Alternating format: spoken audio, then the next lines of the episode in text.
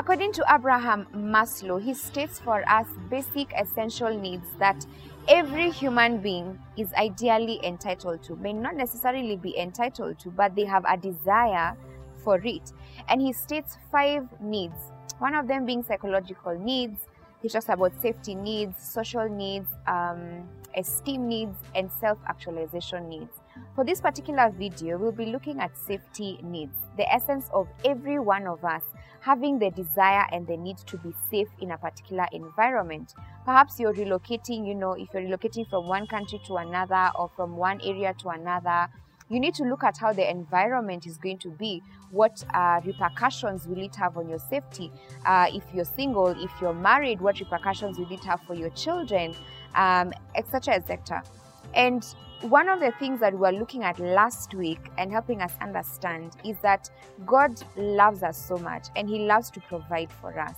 And we're helping us understand this from the temptation of Jesus Christ. And from this temptation, we can see three things. Number one, God's provision.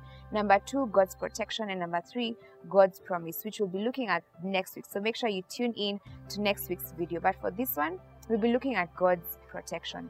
I'll pick this up from Matthew chapter 4 um, from verse 5 and it says then the devil took him up into the holy city set him on the pinnacle of the temple and he said to him if you are the son of god throw yourself down for it is written you shall give your angels charge over you and in their hands they shall bear you up lest you dash your foot against a stone let me just highlight one thing um, here guys is the devil did quote scripture but he didn't quote the actual scripture.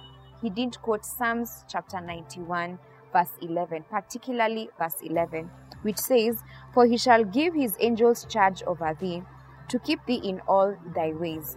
Essentially, what we are saying here is that the devil will try and come in and show you a truth, but ideally, he's trying to hide a lie into that truth. And that is why he is called the father of all lies. But this is the response that Jesus gives him. He says in verse 7 It is written again, You shall not tempt the Lord your God.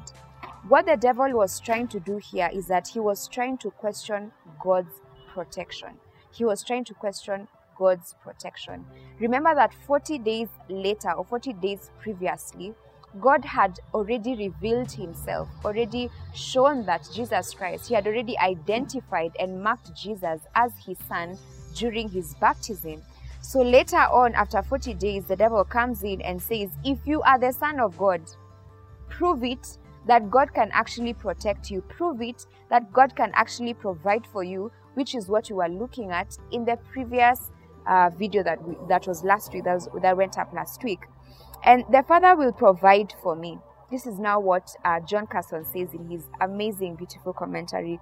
It says, The Father will provide for me and the Father will protect me. But I'm not going to test him in order to satisfy you or anyone else. Scripture says, Satan, that I am not to test God. Don't take scripture out of context. This is what he's telling us. And don't test God. If you lie on a freeway saying, I'm going to prove right now that God is with me and that he will keep me, he will keep you all right in heaven. Don't tempt the Lord and don't say, I'll wonder how far I can go and not get hurt. I wonder how much I can be like the world without really being in the world. Don't do it, guys. Don't jump off the temple to prove that your spirituality, your liberty, your maturity is actually or essentially pointed towards God. And Jesus said, I am going to give in to this. Te- I'm not going to give in to this temptation. I know my Father is with me. I know He will protect me, and I don't have to prove it. Just to encourage you guys that whenever the enemy tries to point and throw the spanner into the works, you know, and try to make you doubt God's provision, try to make you doubt, doubt God's protection over your life, you could be watching this video and you're facing a particular challenge where you have enemies all around you.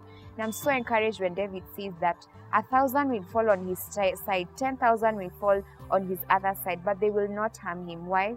Because the Lord God Almighty is with him. Again, God is reminding us in Isaiah where He tells us that no weapon that is fashioned against you will prosper, and every tongue that raises itself against you, you shall condemn. Why? This is the heritage of the sons of God, the sons, and not just the sons, but even the sons and the daughters. Sons here ideally signifying um, uh, male and female gender. This is their heritage. So be encouraged that God is protecting you, that God is forming a hedge of protection around you. No wonder you find the devil wanted to go in, you know, and, and destroy what Job had he ideally before god gave him the permission or god allowed him to do it the devil said that but you have formed a hedge of a hedge around him you know. Ideally what he was trying to say is that you are protecting him. You're not just protecting Job and his family you're even protecting his livestock. Everything that Job owed was protected by god. And this is what god is telling us today that he will protect us he will watch over us and he will encourage us. And we don't need to prove it to anyone or anybody I pray that you'll be encouraged by this video. Continue to engage with us on our social media platforms Facebook, Twitter, Instagram, and YouTube. And I pray for God's hedge of protection around you, around what you do, around your family.